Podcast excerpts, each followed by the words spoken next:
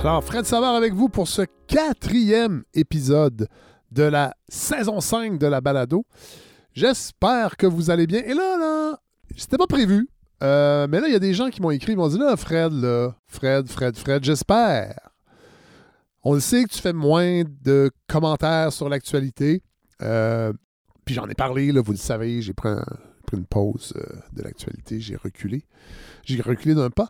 Et là, euh, il y a quand même plusieurs personnes qui m'ont écrit pour me dire Hey, est-ce que tu vas quand même commenter le remaniement, le nouveau, euh, le remaniement ministériel, la, sermentation des nouveaux ministres? Puis j'ai fait Ah, OK, OK. J'avoue que j'ai suivi ça de loin. J'ai pas écouté le, discours de François Legault. N'étant pas un grand orateur, je pense pas que j'ai. j'ai manqué grand-chose. Mais je, bon, je me rends compte, par exemple, Bernard Drinville, ministre de l'Éducation, je ne sais pas s'il va faire un livre comme Jean-François Roberge. Et si on réinventait Bernard Drinville, ça pourrait s'appeler comme ça, euh, son livre, euh, Comment devenir euh, indépendantiste à fédéraliste mou. D'ailleurs, je vais m'excuser parce que j'ai fait une petite blague sur Twitter à l'endroit de Bernard Drinville. Et il y a des gens qui n'ont pas aimé ça parce que j'ai dit que, ben, vous savez, Bernard est allé à la radio pour, pour jouer la carte de l'émotion et nous rappeler qu'il avait été victime d'intimidation euh, à l'école quand il était jeune. Je tiens à dire que moi aussi, été victime d'intimidation, puis j'ai aussi intimidé des gens quand j'étais jeune à l'école. Euh, mais voilà, j'ai dit, euh, je ne sais pas si vous vous rappelez, François Legault avait dit que la réforme du mode de scrutin, ben, ça n'intéressait pas grand monde, euh, à part les intellectuels, puis personne se battait dans l'autobus pour euh, ça. Et Bernard a avoué à la radio qu'il avait été battu dans l'autobus. Alors j'ai comme fait une petite blague pour dire que peut-être parce qu'il voulait parler de la réforme du mode de scrutin. Et voilà, je m'excuse euh, auprès de la réforme du mode de scrutin. J'aurais aimé qu'elle vive, euh, malheureusement, mais non, elle a été intimidée et elle s'est fait battre. Euh, sinon, parlant de Jean-François Roberge, il sera ministre. Hey, je pense à ça, on pourrait se mettre une petite musique d'ambiance, tant qu'à être cynique. Euh, petite musique cheap. Billy May, So Nice. Euh, voilà. Euh, donc, Jean-François Robert, justement, qui lui a été pas tellement bon, hein, on va se le dire, comme ministre de l'Éducation. Et là. C'est pas moi qui le dis, c'est les gens dans l'éducation, c'est-à-dire les profs, entre autres. Et, ben, il n'a pas été réprimandé. Au contraire, il devient, attention, ministre de la langue française, ministre responsable des relations canadiennes et de la francophonie canadienne, ministre responsable des institutions démocratiques, ministre responsable de l'accès à l'information et de la protection des renseignements personnels et ministre responsable de la laïcité. Nous avons un ministre de la, laïcité. C'est-tu pas beau? Je pense qu'on appelle ça euh, plutôt le, le ministre de la majorité historique francophone. Ça, je trouve que c'est un très mauvais message qu'on envoie euh, à la population. Soyez mauvais dans un ministère et vous hériterez de quatre ministères quatre ans après. Parce que Bernard Drinville aussi, encore ce matin, a dit que Jean-François Roberge a été vraiment excellent et on va s'en rendre compte plus tard. Dans le fond, c'est un ministre de Bourgogne. hein, euh, C'est dans plusieurs années, quand on relèvera la bouteille, qu'on goûtera tout, le fruit de ce, ce ministériat que nous a offert euh, Jean-François Roberge. Euh, Alors, j'avoue que ça c'était pas clair les quatre dernières années qu'il était euh, si bon. Bon, évidemment, vous savez, je suis pas le plus grand partisan de ce gouvernement euh, et de Jean-François. hein. J'ai, j'ai un filtre euh, gauchiste. Euh, faudrait peut-être que je le change, que je fasse un peu plus de ventilation dans mes idées politiques. Moi, je sais, c'est un peu facile, mais ça fait du bien. Pierre Fitzgibbons, lui aussi, nouvelle, nouvelle fonction. Il sera euh, ministre de l'économie, de l'innovation et de l'énergie, ainsi que du développement économique régional. Et il sera en plus responsable de la région de Montréal. Donc, euh, plein de nouveaux ministères pour faire plein d'entorses euh, à l'éthique. Ce sera un beau terrain de jeu pour Pierre Fitzgibbons. Benoît Charette, qui reste pour sa part ministre de l'Environnement, et de la lutte contre les changements climatiques. Ça vous donne quand même une idée comment ce gouvernement se qualifie sti de l'environnement pour laisser euh, Benoît Charette en poste. En plus, il ajoute à son arc les responsabilités de la faune et des parcs. J'imagine qu'il y a des animaux qui sont inquiets. Euh, nouvelle ministre de l'Habitation, France Hélène Duranceau. C'est drôle parce que dans l'article de la presse, le, journaliste disait on dit que c'est une experte en immobilier. Ben, il y a des gens qui, à la place du journaliste, ont fouillé pour se rendre compte que, euh, oui, elle est assez experte dans la mesure où c'est une courtière immobilière qui était jusqu'à récemment vice-présidente de la firme immobilière Cushman Wakefield. J'ai pas eu le temps de faire mes recherches sur la firme Cushman Wakefield, mais je ne pense pas qu'ils se spécialisent en coop d'habitation ou en mode alternatif d'accès à la propriété. Alors j'imagine que ce sera une ministre qui, qui permettra aux grands groupes immobiliers de faire de belles occasions d'affaires. Euh, peut-être qu'on aurait pu nommer quelqu'un euh, à ses côtés, ministre des rénovictions, euh, pour bien, bien, bien encadrer ça. Alors voilà, Pascal Derry, Pascal Derry, oui, ministre de l'enseignement supérieur. Elle secondera Bernard Drinville, ancienne journaliste à LCN, on met ça avec des guillemets, ancienne candidate du Parti conservateur canadien, donc elle est assez à la bonne place, ancienne porte-parole d'Air Canada, ancienne membre de l'Institut économique de Montréal. Donc, j'imagine qu'elle poursuivra la privatisation euh, de la liberté euh, académique au profit des entreprises euh, en enseignement supérieur. Est-ce qu'il y a d'autres... J'en ai-tu oublié? Geneviève Guibault, c'est vrai, qui était ministre de la Sécurité publique, s'en vient au transport. Elle va s'occuper de nous enfoncer le troisième lien entre Québec et Lévis, mais aussi elle va gérer le chaos routier sur les routes de Montréal, peut-être nous proposer de nouveaux liens. Euh, pour contourner euh, les travaux sur le pont euh, Louis-Volé de la Fontaine. J'ai pas l'impression qu'elle va beaucoup parler de transport en commun. Parce que Arc, c'est les pauvres qui prennent l'autobus, on le sait. Alors voilà, je, n'irai pas plus loin. voilà, c'était une demande spéciale de plusieurs auditeurs et auditrices. Je vais peut-être m'y remettre. Hein. C'est une gymnastique commenter l'actualité. J'ai arrêté, mais des fois, ça me démange. Je me dis peut-être pas tant dans la balado, mais sur la chaîne YouTube de la balado, je pourrais faire des petits de temps en temps, genre presque à chaque semaine, un petit billet, quelque chose, je sais pas. J'aime pas ça parce que ça alimente mon cynisme. Bon, ok, on peut euh, arrêter la musique. Ça, alimente mon cynisme, c'est ça l'affaire. J'essaye d'être euh, moins cynique euh, en vieillissant. Bon, alors dans cet épisode, qui sera peut-être un peu plus court, mais pas tant, je vous propose d'aller rencontrer Guillaume Métier, qui a écrit le livre La ville analogique. Ça a été publié chez Atelier 10 en début de l'été. Livre vraiment intéressant. Rencontre, belle rencontre aussi. Et vous allez voir, on, discute du livre, mais on, on. Euh, mais vraiment, allez vous chercher. Puis bon, euh, on le sait, les, essais de chez Atelier 10 sont quand même toujours assez le fun parce que, en fait, sont, sont, sont traites parce qu'ils ont l'air petits. Parce que c'est vrai, c'est des petits formats, mais ils sont pas si petits. Parce que c'est écrit très petit. Puis ça reste des essais. Je sais que les gens aiment ça les présenter comme des petits essais, mais pour moi, c'est pas des petits essais, c'est des essais. Mais très, euh, comment je dirais, très, très ancré dans, dans la vie. La, vie. Alors, euh, donc, réflexion sur la ville. Qu'est-ce qu'on fait avec les villes à l'ère du numérique? Vous allez voir, c'est vraiment intéressant. Et on a une petite surprise. Je vous, réserve une surprise pour la fin. Une nouveau, nouvelle collaboration que vous allez aimer, je crois, parce que vous la connaissez, cette voix, puis elle va euh, nous faire voyager en Amérique du Sud dans les prochains mois. Là. Euh, vous allez comprendre quand vous allez euh, écouter ça. Alors voilà, c'est ce que je c'est ce que je vous propose aujourd'hui pour ce quatrième épisode de la saison 5. Bonne écoute, tout le monde.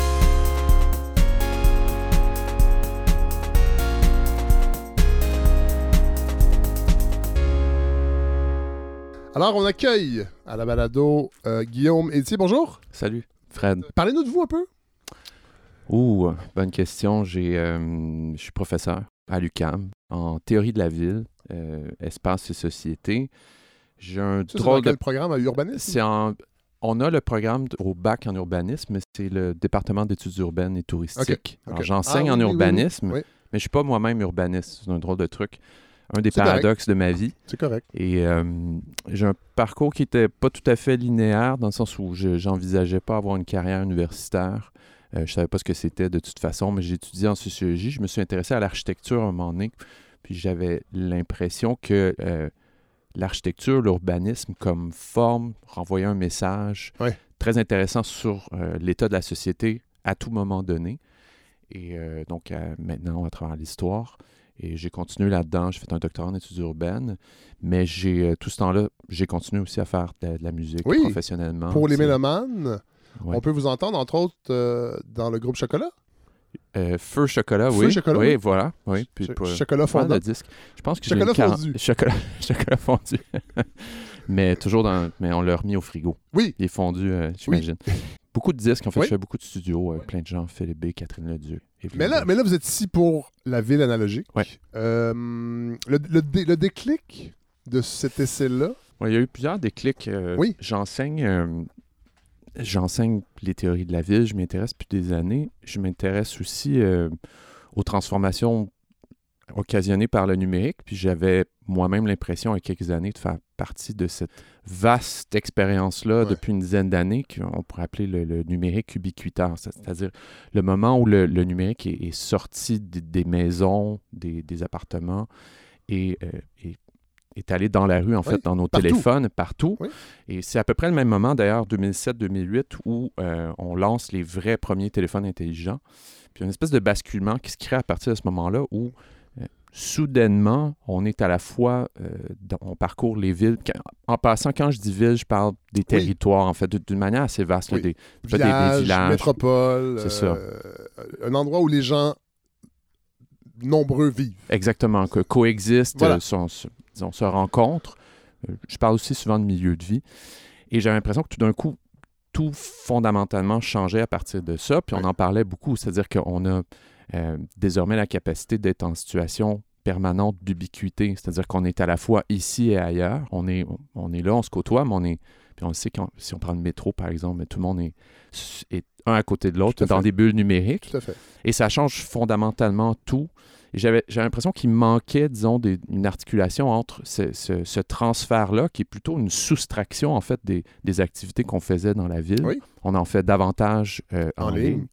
Et c'était ça mon point de départ, c'est de dire une sorte de, de glissement de, euh, de l'espace public euh, qui est désormais virtuel. Hein, les débats de société se passent en ligne. Il faut prendre acte de cette transformation-là, de ce déplacement.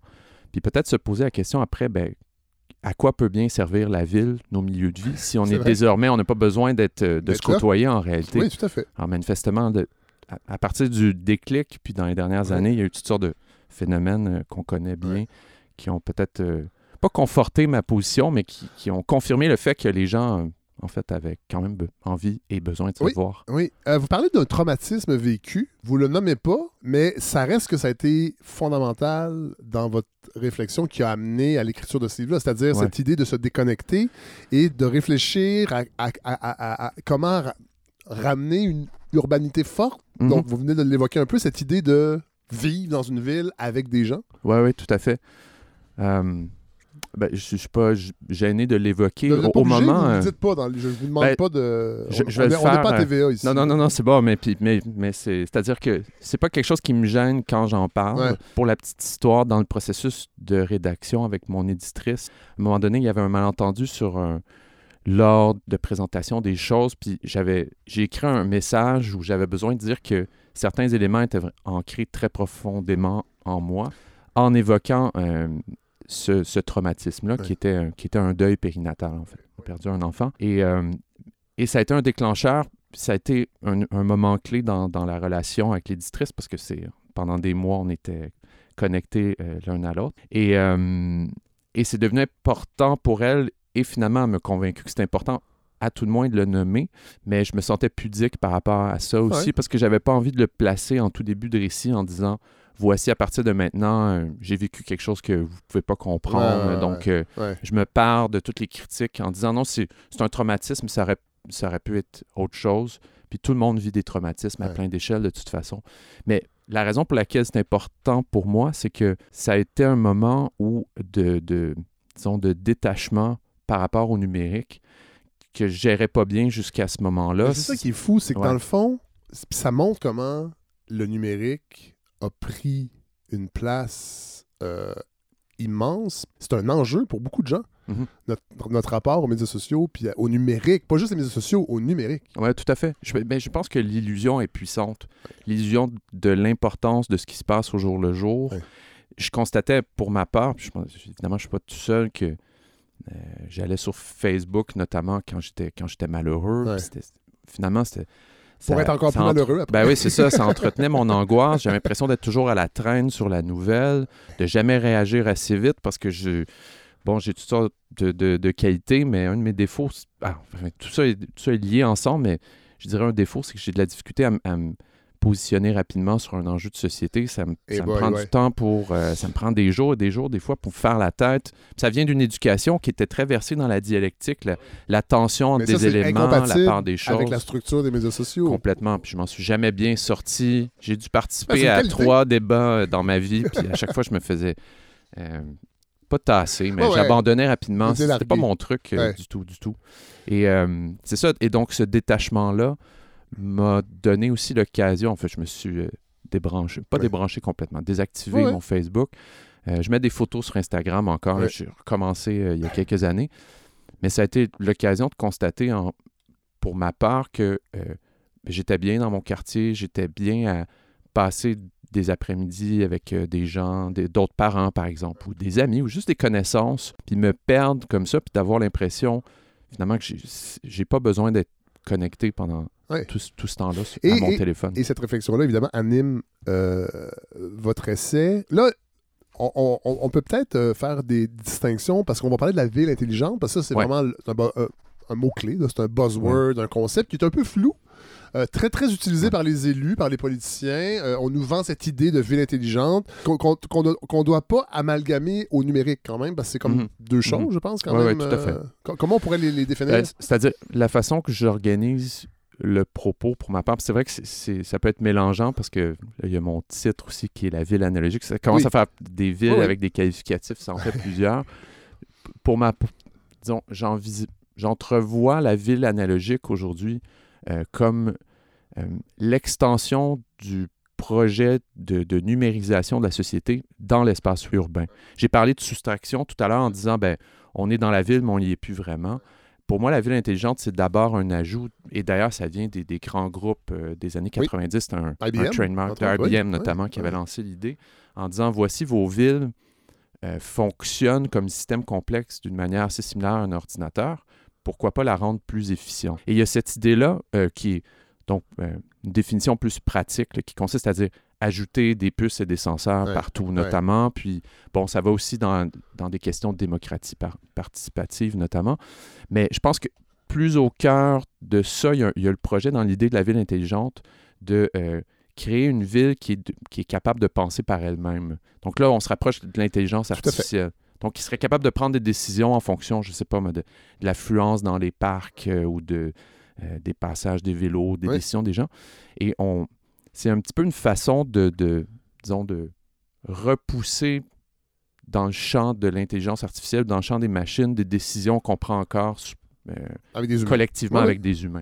Alors, il y a un petit peu ça à un moment donné, l'idée d'une d'une ville qui était traditionnellement passive, puis on intervenu dessus, qu'on intervenait dessus, pardon, à une ville qui déciderait un petit peu par elle-même, puis là, ben, on la laisserait évoluer vers quelque chose de, de meilleur, semble-t-il. Mais il y a quand même aussi cette idée qu'une ville qui n'est pas intelligente est une ville désorganisée, Exact. est une ville qu'il faut policer. tu sais, Il y a quand même des enjeux, je dirais pas de contrôle des populations, mais oui, d'une certaine façon. Ah, complètement. Sans être paranoïaque, je disais des trucs récemment euh, d'une photographe qui fait de la post-photographie. euh, en tout cas, peu importe le détail, mais elle simule en fait des, des comportements euh, de gens dans des espaces publics euh, à Bruxelles puis à Paris, en s'inspirant de spécialistes en sécurité urbaine qui leur disaient le type de comportement dans Ah les ouais. espaces publics qu'on peut détecter maintenant comme étant suspect, Ouais. comme euh, laisse- oublier une valise ou se mettre à courir tout d'un coup. Et je pense que l'imaginaire de, de la ville intelligente, qu'on- quand on la présente dans des projets, souvent on la, on la, on la mousse, est trompeuse parce que euh, elle présente toujours une image où on cache la technologie. Tout le monde, euh, bon, marche dans des parcs. Puis Des beaux parcs, Ouais, il y a des drones, peut-être. Oui. Ben, peut-être. C'est la seule chose que. des euh, drones gentillets des- exactement. qui sont là pour notre bien-être. Mais à chaque fois, je me dis, imaginons cette, euh, ce même imaginaire. euh, imaginons ce même. imaginons, disons, ces, ces mêmes représentations-là, mais dans des quartiers populaires, Oui. par exemple, où là, on dit, ben, on met des senseurs partout, puis on surveille les entrées, les allées Ouais. venues des gens. Ouais. C'est quand même un drôle de projet, en réalité. Oui. Puis je peux- la question que je me posais aussi, pour peut-être pour anticiper euh, euh, ce que, ce que tu allais dire par rapport au désordre, c'est que je, je trouve que c'est une, une drôle d'idée de penser que- qu'historiquement, le, le rêve de la, de la ville, puis de l'urbanisme, de la planification, ça serait de faire de l'ordre en Oui. tout. Moi, je conteste complètement cette idée-là. Je Ouais. pense qu'il y a quelque chose de, C'est un courant de qui beau est. aussi dans le désordre. C'est un courant qui est présent, j'imagine, en urbanisme aujourd'hui. On en parlera tantôt parce que Ouais, donner ouais. donner l'exemple d'une ville en, en Corée du Sud. Bon, parlons-en tout de suite. Oui, oui, avec plaisir. ouais, c'est la ville de Songo, Exact. euh, qui est, on peut dire, un exemple à ne pas reproduire. Ouais. Qu'est-ce que- qu'est-ce qu'ils Pour ont fait? l'instant. Ouais, qu'est-ce qu'ils ont fait? Ils ont fait la ville parfaite. Je pense que ça commence en 2004, puis ils vont dire. Puis d'ailleurs, ils l'appellent souvent dans la. J'ai lu un peu la documentation, ils l'appellent la ville efficiente. Ah oui. Alors, ça, ça me fait rire. Ouais. C'est ça. Alors, c'est une ville euh, avec une architecture de Tetris, tout est pareil. Ouais. Chaque. Évidemment, j'imagine que les, les immeubles sont écologiques. Oui, oui, c'est. Ils ont des certifications. Sont... Exactement. Mais- Ils ont des systèmes de gestion, des, des matières organiques extraordinaires. Ouais. Euh, puis sur papier, en fait, c'est parfait. Ouais. C'est-à-dire que tu sais, chaque logement est à moins de 10 minutes d'un- d'un- d'une piste cyclable, d'un cours d'eau, etc., etc. Et, mais bon, le drame à date, puis peut-être que la vie prendra euh, tôt ou tard. hein, C'était la même chose dans les années, euh, dans l'immédiate après-guerre. Il y avait des villes modernistes qui, euh, bon, qui dans le temps. Sao Paulo n'est pas une de ces villes? Euh, Brasilia, qui est, la capitale, qui, Oui. euh, ouais, c'est ça, où, où en fait le, le cœur est très moderniste. euh, et bon, puis la population a, été juste mise à l'extérieur, puis c'est devenu une ville sanitaire, Ah un petit peu sans intérêt. C'est ça, c'est Brasilia. Je, vais- je me suis trompé. ouais. Vous parlez de la ville analogique. Mhm. Arrêtons-nous au terme Ouais, analogique. parfait. On pense aux technologies analogiques en musique. Entre autres, c'est drôle parce que là, sachant que vous êtes musicien, je trouve ça Ouais. vraiment intéressant d'avoir utilisé ce concept-là Uh-huh. euh, de ville analogique. Qu'est-ce qu'on pourrait dire? euh, L'analogique repose sur la similitude? Ben, je, je pourrais peut-être expliquer le projet. Ju- Juste alors- pour que les gens comprennent, Ouais, bien sûr. c'est quoi la différence entre une ville intelligente, Ouais. on s'en va vers ça visiblement, et une- qu'est-ce que serait une ville analogique? Oui, parfait. Alors, euh, je vais essayer de le faire succinctement, euh, mais peut-être revenir sur une autre inspiration Oui. pour moi vers ce terme-là. Je fais de la photographie. J'adore faire la photographie depuis plusieurs années et, euh, et je fais du numérique. J'en ai un devant moi en ce moment, mais je fais de l'argentique aussi. J'ai commencé un peu plus tard. Puis je me rendais compte que euh, l'expérience des deux est vraiment intéressante, mais ils ont des, des qualités puis des défauts. C'est deux médiums. C'est deux médiums complètement ouais, différents. ouais. Et on, on a l'impression sur papier que le numérique va tout écraser, c'est-à-dire qu'on a davantage de possibilités en post-prod, on peut faire plein de choses. Mais en même temps, l'intérêt de l'argentique, c'est qu'on on le prend certaines journées pour avoir une expérience particulière. Il y a une certaine lenteur. Euh, il y a quelques années, on était allé en Italie, puis on avait amené cinq films avec ma famille, puis c'était tout. Puis- Mais finalement, les photos, euh, je, on dirait- je les connais presque toutes par cœur. Puis il y en a beaucoup de ratés. D'ailleurs, j'avais un... Qui peuvent devenir intéressantes, Oui, exact. même si elles sont ratées. ben, c'est qu'un des films, à un moment donné, j'avais mal fermé le boîtier, donc il y, a, il y a des lignes de lumière sur toutes les photos, mais je les haïs pas en même Ouais. temps parce qu'elles me rappellent un souvenir. Alors que numérique, vous les auriez supprimés. Bien sûr, puis je les les aurais jamais regardés à nouveau. Et je me disais, il y a quelque chose d'intéressant d'imaginer qu'on a, on a, on peut donner à deux médiums des qualités différentes. Ouais. Puis je me disais, pourquoi pas faire la même chose avec la- notre conception de la ville? Je reviens à mon constat initial, c'est-à-dire l'espace public a migré de lieu, soit. Puis moi, je l'accepte, j'ai pas de... Il y a plein d'avantages à ça. On, on en- on peut en nommer des milliers. Et manifestement, ça ne changera pas beaucoup. hein. C'est-à-dire que tu sais, on est dans le numérique maintenant. euh, La, la on peut pas, société... on viendra pas en On arrière. ne reviendra pas en arrière.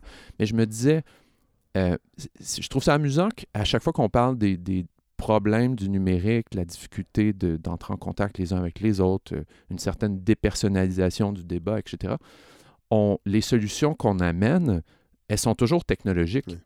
Et vrai. je me dis, pourquoi on ne fait jamais de, de pas de côté puis d'imaginer autre chose? Alors, mon idée, c'était de dire, imaginons une ville qui, au lieu de reproduire exactement ce qui se passe en ligne, ça fait dix ans qu'on est dans les médias sociaux et plus, euh, ben, partons, des, du numérique. C'est la base maintenant pour moi. Partons de ces... Puis euh, observons un peu ses défauts, en fait, ses, ses écueils. Puis euh, servons-nous de ça comme point de départ pour imaginer une, une ville qui offrirait, au fond, l'expérience exactement opposée. Alors, une expérience qui sera opposée en termes de, de, de lenteur, par Oui. exemple. Favoriser la lenteur, favoriser la déconnexion. Là, là, c'est Oui. le propos du livre. là. Oui, voilà, ben j'y arrivais à la Ouais. lenteur parce qu'il y, a- il y a un chapitre qui est consacré. Parce que vous dites la lenteur, ça aussi, ça m'a ça Ouais. m'a titillé. La lenteur, est une la lenteur est une qualité opérationnelle Uh-huh. et relative. Ben, C'est-à-dire que euh, la, la lenteur, c'est pas un, c'est pas un, ge- un geste qui est absolu, c'est c'est comparatif à autre chose. C'est-à-dire, c'est-à-dire, euh, quand on, on est lent, on a souvent l'impression, de manière péjorative, que euh, la lenteur, c'est de la paresse, Ouais. c'est qu'on fait pas les choses, mais en réalité, c'est pas, c'est pas ça. C'est que on peut, euh, on peut travailler ou passer une journée plus lentement, euh, disons, accepter qu'il y a des moments de, de, De flottement. de flottement ou c'est ça, où on, on procrastine, par Ouais. exemple. Et euh, si- est ça très peut être mal. positif, ce qui est supposé être mal, non, mais, mais, bon. socialement, ben, bien sûr, c'est mais très- c'est- tellement nécessaire. Oui. Je- pour moi, je- Moi aussi. j'arrive pas à, tra- j'arrive ce pas à projet de balado est basé sur la Bon, ben procrastination. voilà, c'est ça. Puis, puis ça, donne, ça donne ça, au fond. Oui, ça- là, ça marche bien. Alors, euh, la lenteur, pour moi, c'est euh, se donner, par exemple, le temps de, de s'asseoir, discuter avec quelqu'un, prendre des détours qui ne mènent pas à une- l'information la, la plus directe Donc, possible. il faut y réfléchir sur le Exact. plan urbanistique. Exact. Alors, c'est possible d'y réfléchir sur le plan d'urbanistique. Puis que- ce que je propose dans le livre, puis d'ailleurs, ça, disons, ça vaut pour tout un ensemble de propositions qui sont dans le livre. C'est vraiment juste une rampe de lancement. Oui, vous l'avez dit. De toute façon, vous le dites Ouais. au début, c'est une utopie. Là.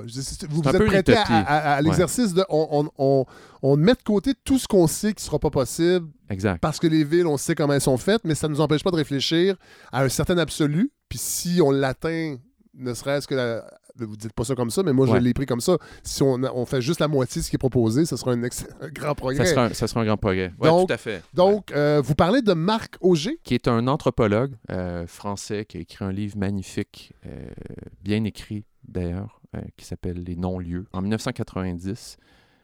Les non-lieux, on peut. Des exemples, les aéroports, Oui, voilà, les aéroports. euh, les voies des- rapides qui longent les autoroutes, Exact. les grands centres commerciaux style 10-30 Ex- exactement. et les autres, plus petits, les, les méga supermarchés que j'essaie d'éviter parce que moi, ça me donne presque de l'angoisse. Aller acheter Quand trois affaires dans un, un maxi plus, là, Ouais. Où il y a des vêtements, où il y a Ouais. quasiment un DJ dans le surgelé. moi, c'est pour vrai, c'est quasiment angoissant. Oui, oui, je comprends. Et en oublier une des trois. Oui. Ce qui m'est Euh, arrivé en fin de semaine. Oui, voilà. Ouais, Les- catastrophe.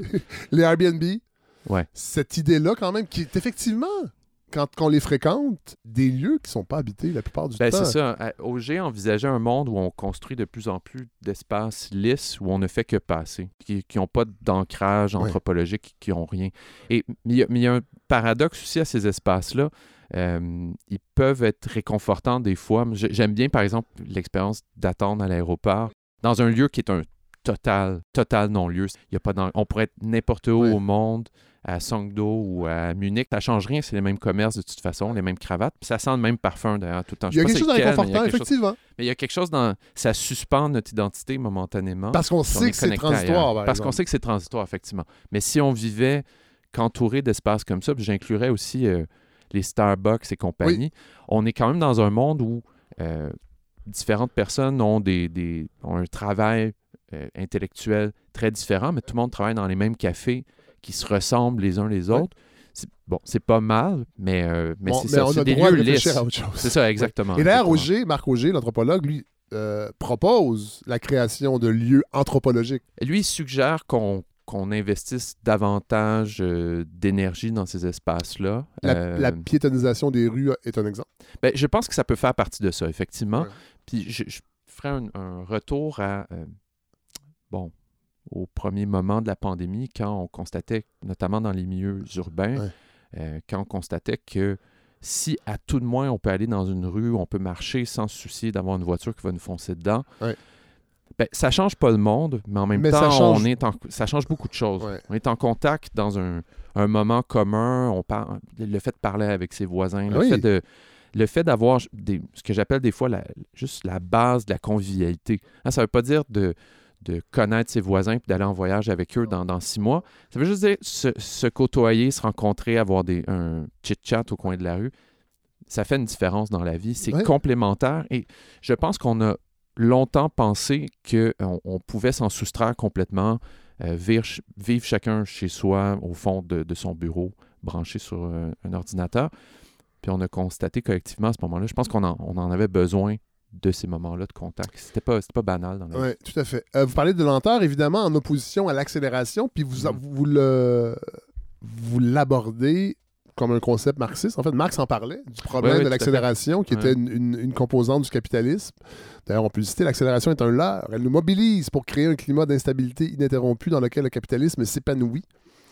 Et là, à l'inverse, vous proposez de mettre de l'avant la mobilité douce, un, un- un terme que j'avais jamais entendu. C'est quoi? C'est quoi la mobilité? Ben, on, on- on le devine un peu, mais Oui, c'est ça. Ben alors, c'est tout ce qui est euh, marche, euh, euh, skate, vélo et compagnie qui sont réunis sous le vocable douce parce que, ben, bon, enfin, sur- le plan écologique d'une part, mais, Mais c'est important de dire que oui, c'est vrai que le vélo, c'est une mobilité douce. C'est pas juste que ça pollue pas, c'est c'est doux c'est doux. à Mais utiliser. Je pense que ce qui arrive dans la voiture aussi, c'est que on est dans une coquille qui, d'ailleurs, c'est intéressant puisque le design des voitures a évolué récemment, euh, avec notamment avec le numérique. Les voitures sont de plus en plus fermées sur elles-mêmes. Elles ne sont pas ouvertes sur le territoire. Les fenêtres sont plus petites. Les, les- les panneaux de contrôle. Et les voitures euh, sont plus hautes, les voitures sont plus hautes. donc plus, plus éloignées de la surface Exact. où elles roulent et où sont les piétons et les vélos. Et Ouais. ben oui. Et donc, le, le rapport au territoire dans ce contexte-là est, est- est un peu particulier parce que les gens s'en s'en sentent déconnectés jusqu'à un certain point. Et, et- et on leur envoie un message qui consiste à dire suivez des indications qui sont claires. Hein, c'est vraiment euh, un interrupteur euh, Oui. euh, ouvrir, fermer, c'est-à-dire va jusqu'au stop, pèse sur le gaz, accélère, la vitesse, c'est tant, bon, la dépasse, mais c'est pas grave. Donc, une rue partagée, euh, on l'a déjà, par exemple, à Montréal, autour du, euh, Place d'armes? la place d'armes, Oui. exactement. Oui, c'est vrai. On a déjà ce concept-là, c'est-à-dire que, bon, on, on a mis de la pierre au sol, mais c'est qu'on enlève aussi les panneaux d'indication. Il n'y a pas de panneau de vitesse, il n'y a, pas de- il y a pas de stop.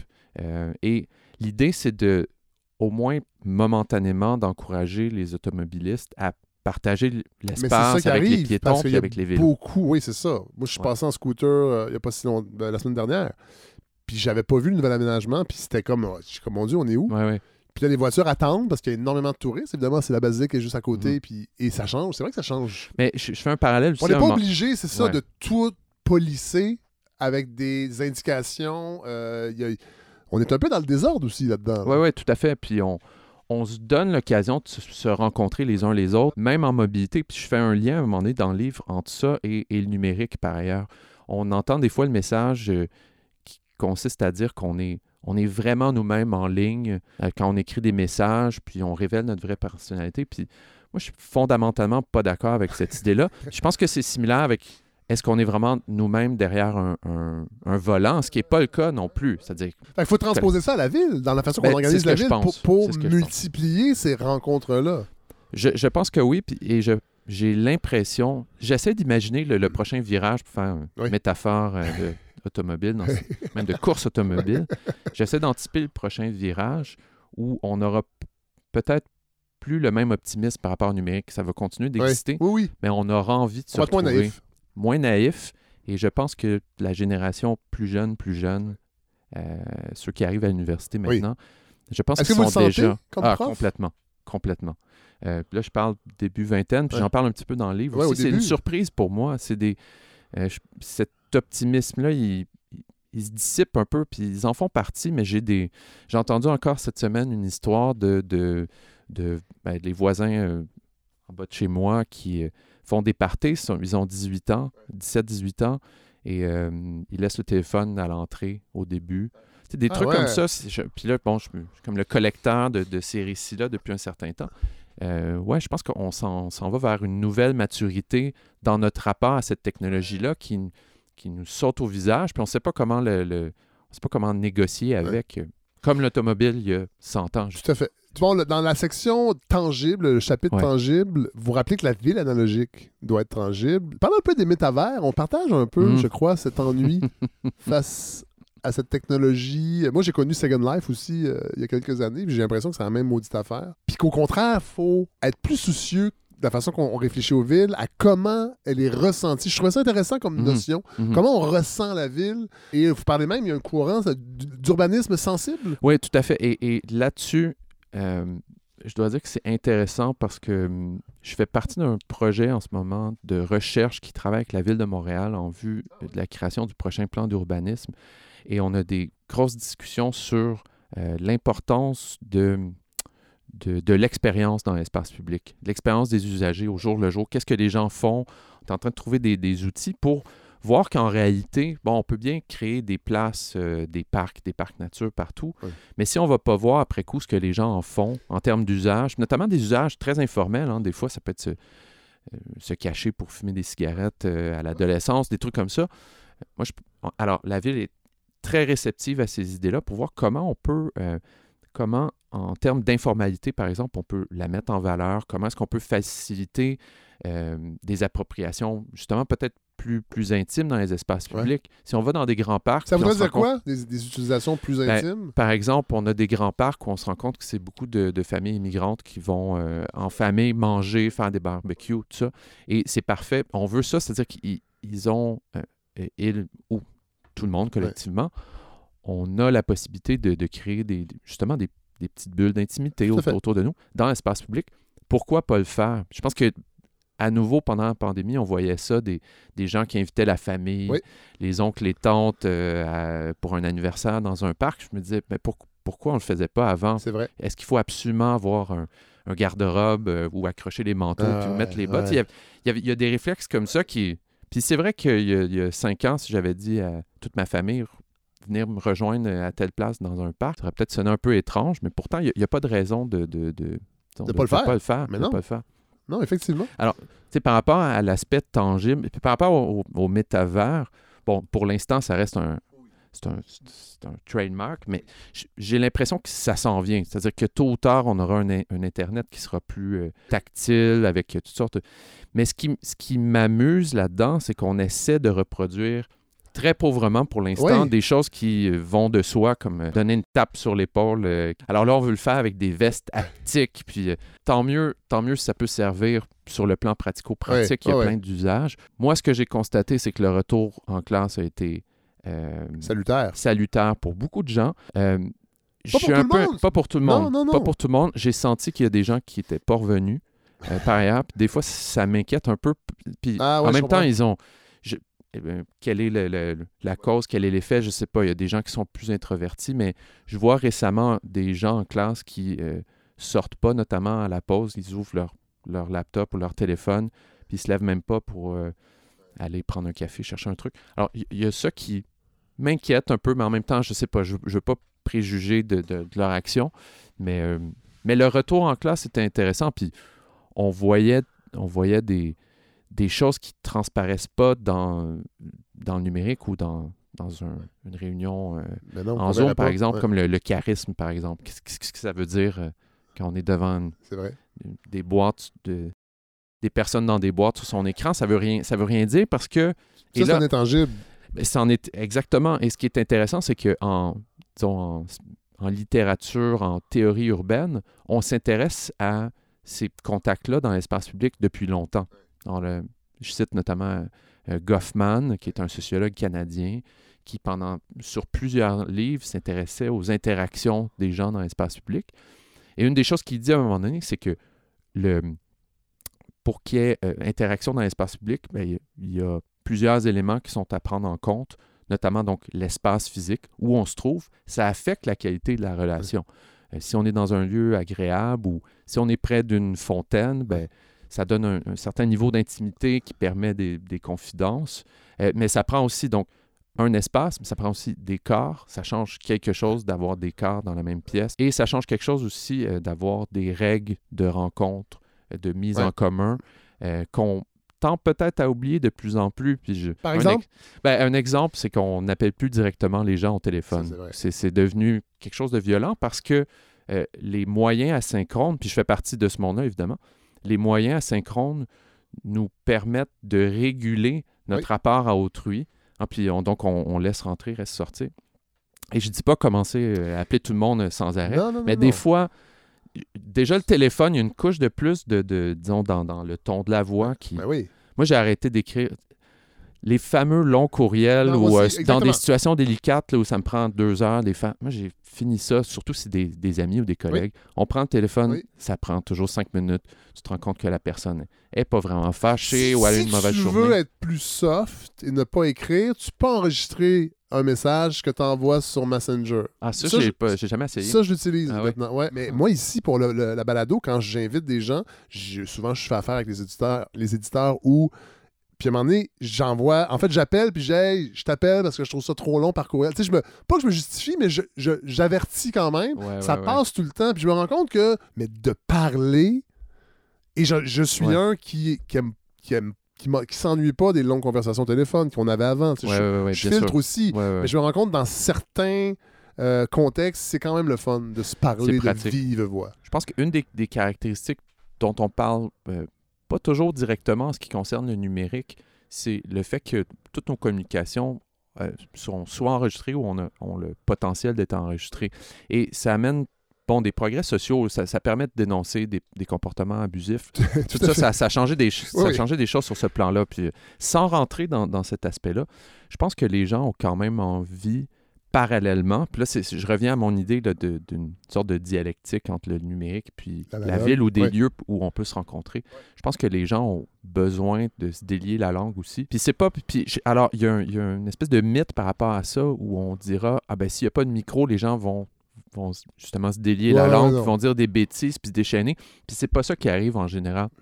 Il se passe des, des, des conversations plus intéressantes euh, dont, dont on a peu l'occasion de, de- Enfin, on rencontre peu nos contemporains. Maintenant, on est, on est au travail, on est à la maison. Il y a une autre époque où on avait davantage ce qu'on appelle des tiers-lieux dans, dans les villes. Étaient des, ça peut être une chambre syndicale, euh, euh, club optimiste, ça peut être plein de choses. Bon, le- les, les paroisses, par exemple. Oui. hein, si on regarde Les un parvis d'église, Oui, tout à fait. c'est architectoniquement, c'est un lieu pour réunir la collectivité après la messe. C'est quand même pas rien.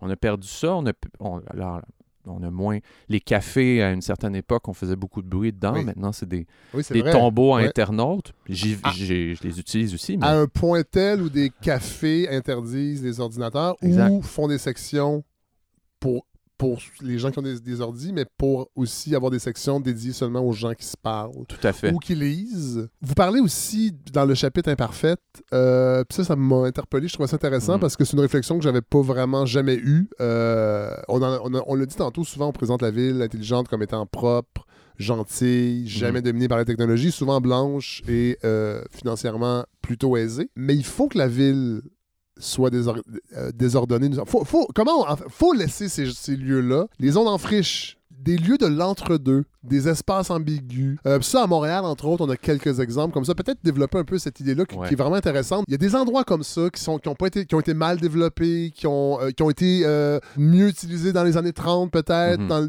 dans des zones in- in- post-industrielles qu'on peut laisser en friche pour que les citoyens se les réapproprient. Ouais, ouais. Sur ce plan-là, je pense que le discours public sur l'urbanisme et euh, la discipline se rejoignent, c'est-à-dire qu'on tendra systématiquement à dire ah, c'est des endroits qu'il faut réactiver, il Oui. faut les remettre dans le réseau, il faut les brancher.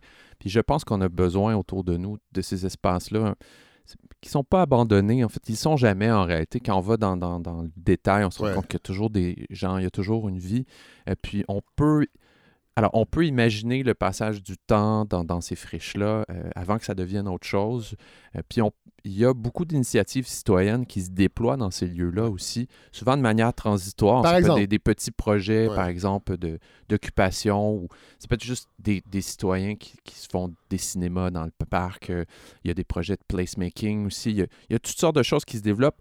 Et euh, je pense que ça, on, on l'accepte de plus en plus. Qu'il y a un, qu'il y a un destin qu'on on peut imaginer sans tout redévelopper avec des grandes infrastructures. Là, le terme m'échappe, mais à Montréal, là, Mm. vous donnez l'exemple à côté de la rue de Gaspé, là, deux Ouais, anciennes. de- le du- parc des carrières. Ah, il y a le, le champ des possibles. Le champ des possibles. Ouais, voilà. champ des Le possibles champ des possibles, c'est un bon exemple. J'ai de la difficulté à, à- à pas systématiquement parler du champ des possibles parce que pour moi, c'est une belle expérience qui a fonctionné, Ouais. qui était menée par. Alors, on est dans une. Vraiment, littéralement, un, un territoire euh, manufacturier. Il y avait des, donc des chemins de fer qui passaient. Euh, un groupe de citoyens, il y a plusieurs années, j'en parle dans le livre à un moment ça. donné, se l'est approprié, puis ils ont signé une entente avec la ville, euh, qui, avec, en fait, avec l'arrondissement du plateau Montréal. Et eux ont décidé, ont fait un plan d'aménagement, puis ils ont décidé de garder un peu les traces de cette nature-là qui reprend le dessus sur les infrastructures naturelles. Et il y a beaucoup de... Il y a une sorte de liberté qui est Oui. rendue Et possible là, on s'entend cet endroit-là n'est pas. pourrait changer de vocation, pourrait, Pourrait. être vendu. là. Pourrait, exact. Ben, tôt Donc, tard, on accepte, on accepte quand même cette idée de temporaire. Exact. Il y a un flottement. Puis je, je pense que ce qui est intéressant comme perspective aujourd'hui, c'est d'imaginer non plus le développement de la ville comme étant euh, mené seulement par des très, très grands projets, Mais non. mais ça, d'y ben aller oui. avec des, davantage de projets qui sont plus petits, qui sont plus agiles, hein, ont... Si ça fonctionne pas, on peut les, les fermer, Oui. c'est pas très ça grave. n'a pas coûté de- des, millions là, de Non, pertes. c'est ça. de- ouais, c'est ça. Qu'on a plein de problèmes. La question, euh, sans entrer dans le détail de, de l'urbanisme transitoire, mais bon, on a, on a beaucoup de vacances à Montréal. Mais ce qui arrive euh, quasi systématiquement, c'est qu'on attend le grand projet qui va coûter 20 millions. Puis là, ça fait toute une histoire, puis ça se passe pas. Puis pendant ce temps-là, les édifices dépérissent, il y a de l'eau, de la pluie.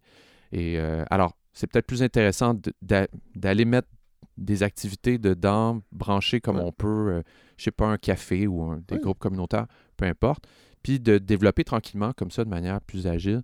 Je, pense, je fais une autre métaphore liée à la voiture, mais je pensais récemment au fait que quand on remplit son coffre d'auto pour partir en voyage, c'est- vraiment plus simple d'avoir des, des tout petits sacs plutôt que d'avoir trois ou quatre Ouais. énormes valises, parce Ouais. qu'on peut rien faire. Après, on est pris avec ces gros projets-là pour toujours. Donc, avoir plein de petits projets, Ouais. ça me semble plus, euh, plus agile, plus intéressant. Il faut dire par ailleurs que, pour ma part, j'ai grandi à Laval, puis j'ai vu comment euh, il y avait certains de ces lieux-là, des espèces de, de- d'entre-deux, de retail de la ville qui euh, disparaissaient systématiquement dans- Oui. pendant mon adolescence, qui étaient remplacés par des, des power centers et compagnie. C'était triste parce que pour notre part, bon, c'était, nos lieux où on, on- on se découvrait les uns les autres, pas comment le dire autrement. Et, euh, et après, ben, quand il n'y en a plus de ces espaces-là, puis qu'on a tout urbanisé, tout réglé, tout est devenu un parc régulé, ben, qu'est-ce qu'on fait? Ben, on retourne dans les sous-sols puis on joue aux jeux Tout vidéo. à fait. C'est ça qui, c'est ça qui est arrivé. C'est ça qu'on encourage au fond. Alors je me dis, c'est vraiment une- mon livre, c'est un peu une invitation à sortir dehors un peu, puis, puis de, de, de- disons de, même de réclamer un, un droit à la déconnexion. Je pense qu'il y, y a un aspect aussi qui est non seulement lié au territoire en tant que tel, mais à, à nos déplacements, euh, dans le fait que, euh, bon, déjà à Silicon Valley, les gens aujourd'hui envoient leurs enfants dans des camps débranchés tout l'été. tout ça. Et ils sont pas cons, là, ils savent ce qui est en train de se passer. Euh, c'est un peu les canaris dans la mine. Alors, si eux le font, pourquoi pas le faire nous-mêmes? Et le problème avec tout ça, c'est que je pense que le, la déconnexion, dans quelques années, va devenir un vrai de vrai privilège.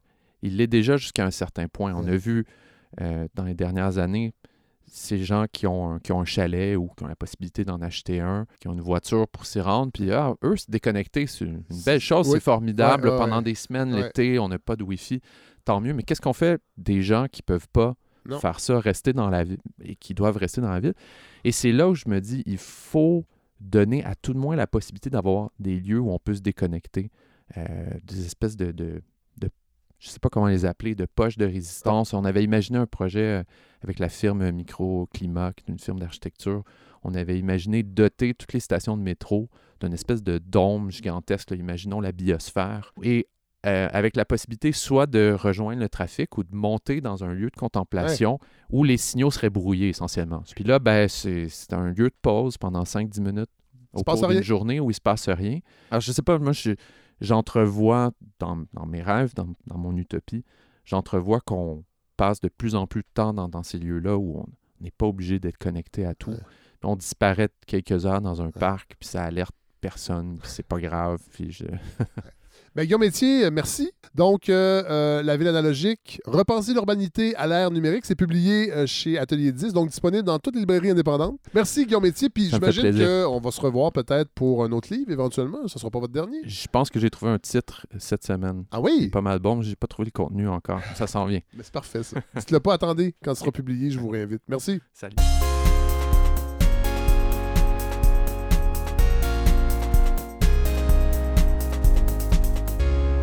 Bon, on devait terminer euh, tantôt, mais là, euh, en pesant sur stop avec les écouteurs enlevés, là, vous me confiez que vous avez, un, vous avez un- une balado. Oui, exactement. Mais il faut en parler parce que faut, faut, faut se tenir hein, dans le milieu des baladistes. Exact. Euh, alors, troisième saison de Cadre Bâti, euh, disponible partout. On est euh, deux. Donc, sur toutes les applications. toutes les euh, applications. ouais. On a des très longues discussions sur des, des, des gens qui s'intéressent à la ville. On a Ah, un, c'est intéressant, ça. un peu de, de- des artistes, des politiciens, des urbanistes. Oui. euh, troisième saison qui vient de commencer. Une, une entrevue la semaine dernière avec euh, Catherine Fournier, la nouvelle Mairesse. mairesse de Longueuil. Tout à fait. Et euh, voilà. Ben, on, va mettre, euh, on va mettre le lien pour que les gens puissent aller jeter un coup d'œil, euh, une oreille là-dessus. C'est tout un, c'est tout un monde fascinant qui ouvre vraiment un, un champ de communication qui est extraordinaire et, et encore le Far West dans le sens où Oui. on, on, on découvre Mais il les, n'est pas les analogique, par formats. exemple. Il est pas Ah, ça, clairement pas, mais, mais bon, ça me dérange pas. Hey, merci. Merci. Guillaume.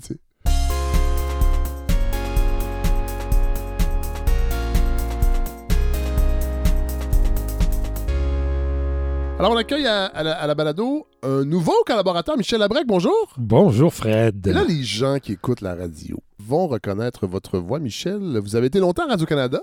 Oui, 40 ans à peu près. 30 ans. bon, là, il faut dire, on est des voisins. Oui. On s'est fréquenté un peu à l'époque de, de Radio-Canada. On allait se voir. J'allais, bon, parce que moi, je faisais des chroniques le matin.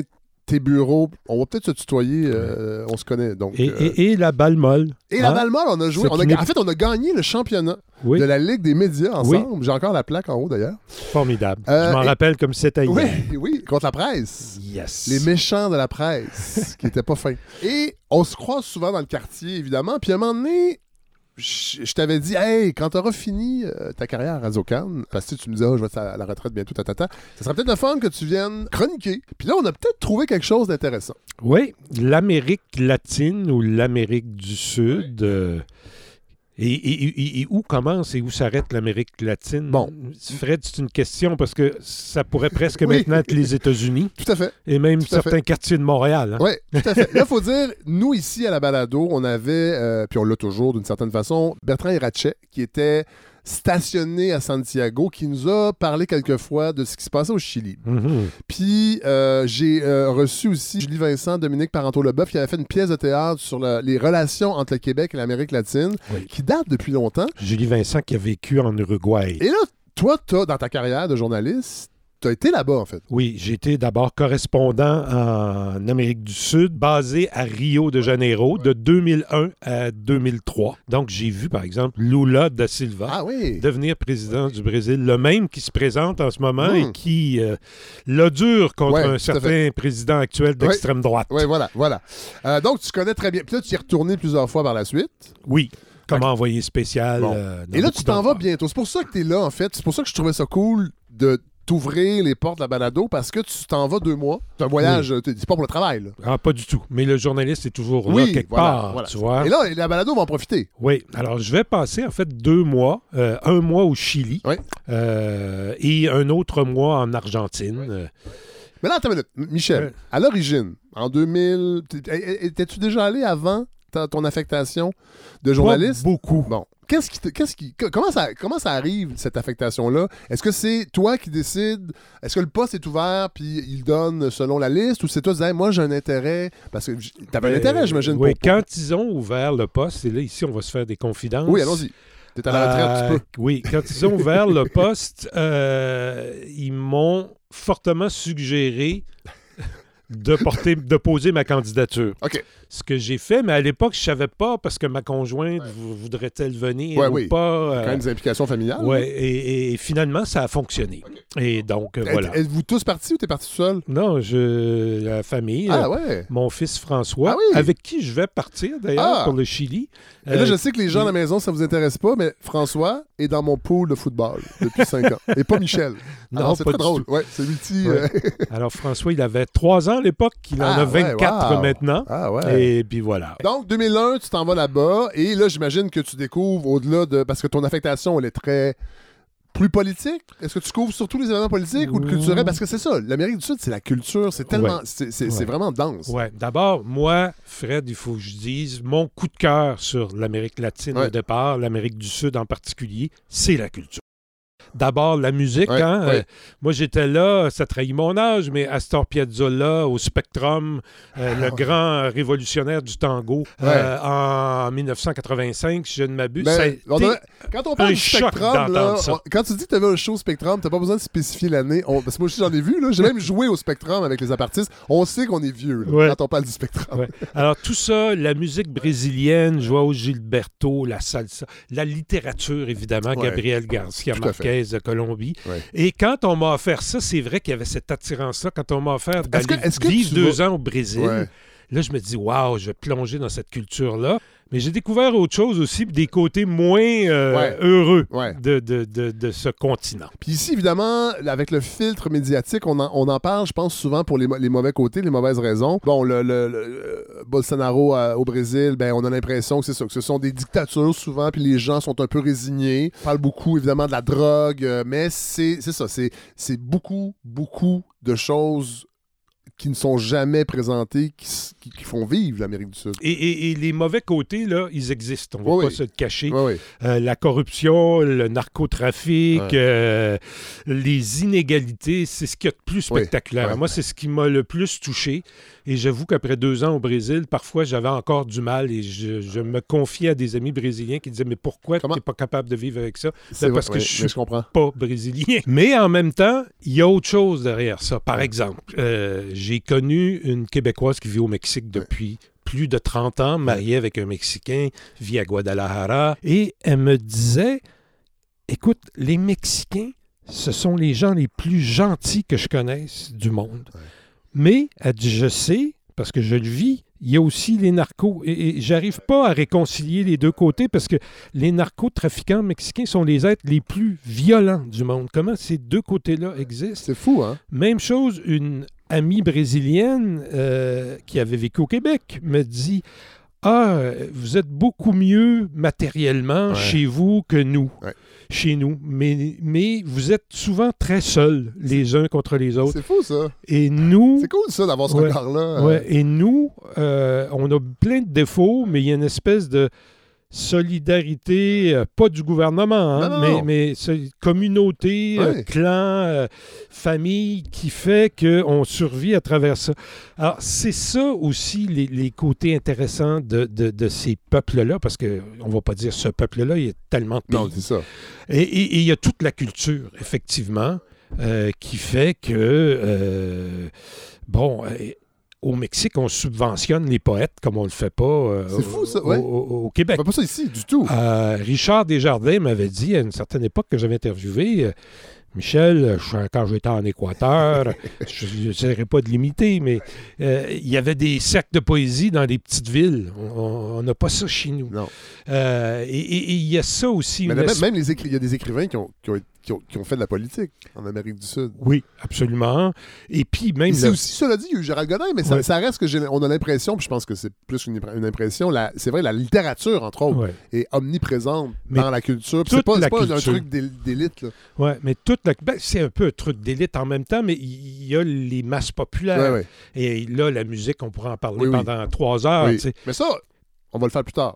on aura des- une chronique complète sur la musique. On va, on va pas te faire ça aujourd'hui. Moi, je voulais juste que on, euh, tu viennes présenter un peu ce que tu vas faire parce que on va peut-être aussi euh, déborder éventuellement de l'Amérique du Sud parce que tu été ailleurs aussi en tant que Oui, journaliste dans, c'est ton- sûr. dans- dans ta carrière. Alors, puis Mm. moi, je pense que ça peut être cool d'avoir ce regard-là sur, sur l'extérieur. On revient juste avec l'Amérique du Sud.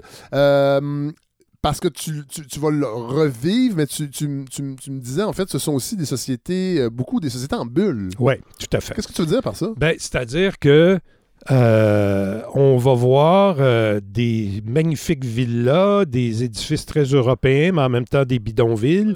Tout ça s'entrecroise, mais des fois, c'est très séparé. Ouais. En fait, par exemple, moi, je pars pour Santiago. Ouais. Euh, Santiago, euh, si tu pars du centre-ville, tu t'en vas vers le nord-est, c'est l'Europe. C'est Ah ouais, hein? euh, des restaurants, des cafés, des bars à vin. Puis plus tu vas vers l'est, plus ça devient riche. Alors que de l'autre côté, si tu pars vers le sud-ouest, c'est le contraire, en fait. De plus en plus, les maisons rapetissent, Ouais. de plus en Ah, plus. ouais.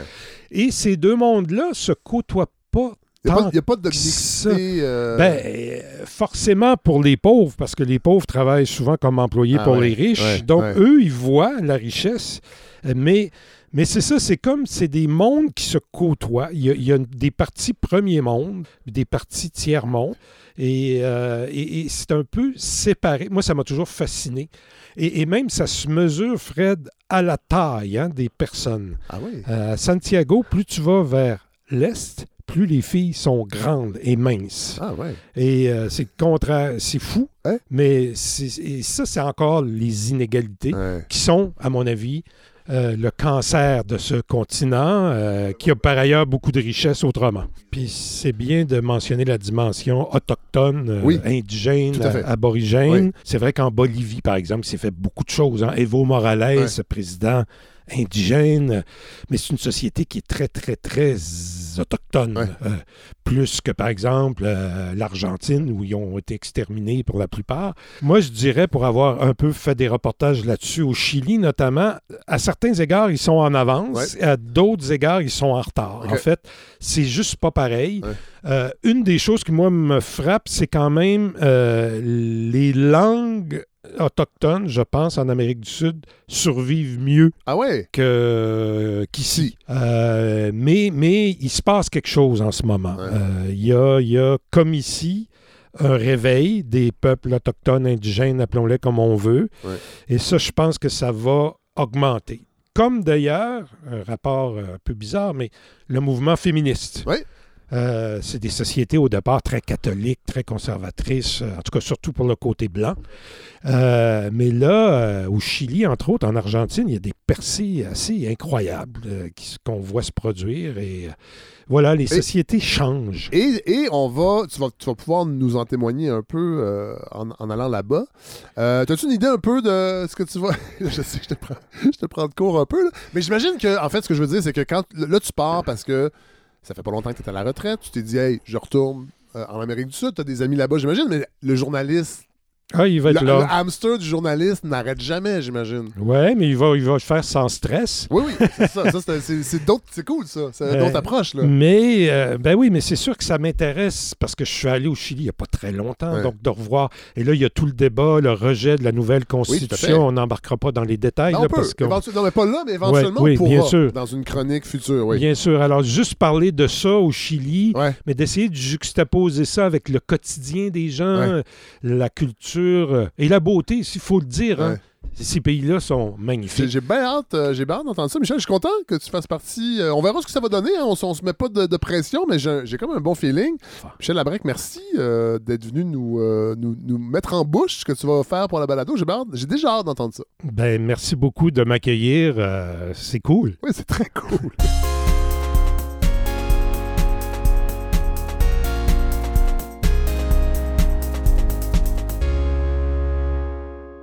Alors voilà ce qui conclut ce quatrième épisode de la saison 5. Merci à nos invités, Guillaume Métier, Michel Labrec. Vraiment, euh, j'ai bien hâte d'entendre ces chroniques euh, d'Amérique du Sud, euh, Michel, ce vieux routier.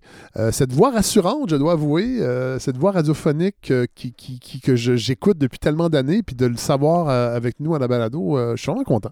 Alors voilà, petit mot sur la campagne de financement qui va très très bien. Vous avez répondu à l'appel, ça monte tranquillement mais sûrement. Là, on approche les 60% de l'objectif. Euh, Il y a deux, trois personnes. Euh, ça arrive pas souvent, mais ça arrive assez souvent et surtout régulièrement pour que je vous le dise. J'en ai peut-être déjà parlé, je m'en rappelle plus. PayPal et la possibilité de donner euh, de façon mensuelle. Il y, a, il y a des gens qui éprouvent des problèmes, qui ne voient pas l'option, qui est pourtant euh, habituellement euh, très, très visible quand, quand vous allez sur euh, la page de la balado pour la page PayPal pour décider quel montant vous voulez donner, que ce soit annuel ou mensuel. Ben, souvent, c'est que dans le fond, vous mettez un montant puis vous dites je veux qu'il soit mensuel. Il y a des gens qui ne le voient pas. J'ai appelé PayPal deux fois, j'ai parlé à des gens physiquement deux fois et on me dit que euh, va euh, envoyer ça au service technique. J'ai jamais de nouvelles. Euh, ils ont pas l'air très sensibles à ça. Ils ont l'impression que c'est pas de eux que vient le problème. Puis j'arrive pas. Puis j'en ai parlé à des, gens qui sont versés en, application en fait de ce type, puis qui me disent ben c'est dur à dire. Est-ce que c'est le, logiciel d'ex- d'ex- d'exploitation des personnes? Des fois, ça peut être des mises à jour qui ont pas été faites sur l'iPad ou l'ordi, le PC.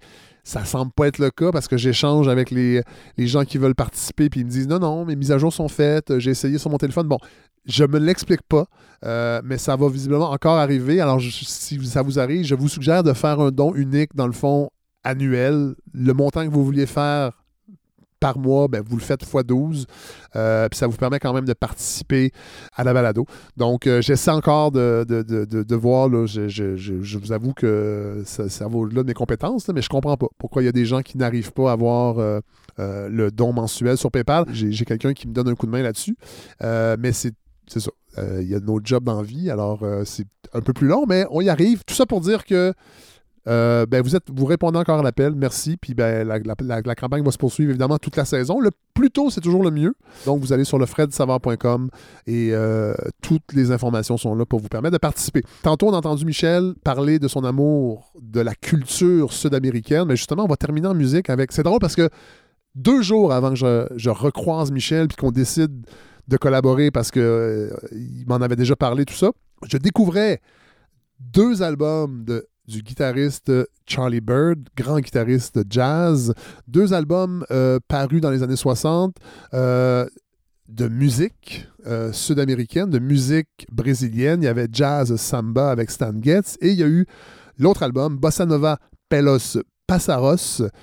C'est de cet album-là que je vous offre une chanson, Um Obrazo No Bonfa. On termine en musique avec Charlie Birds. Bonne semaine tout le monde et on se retrouve très très bientôt.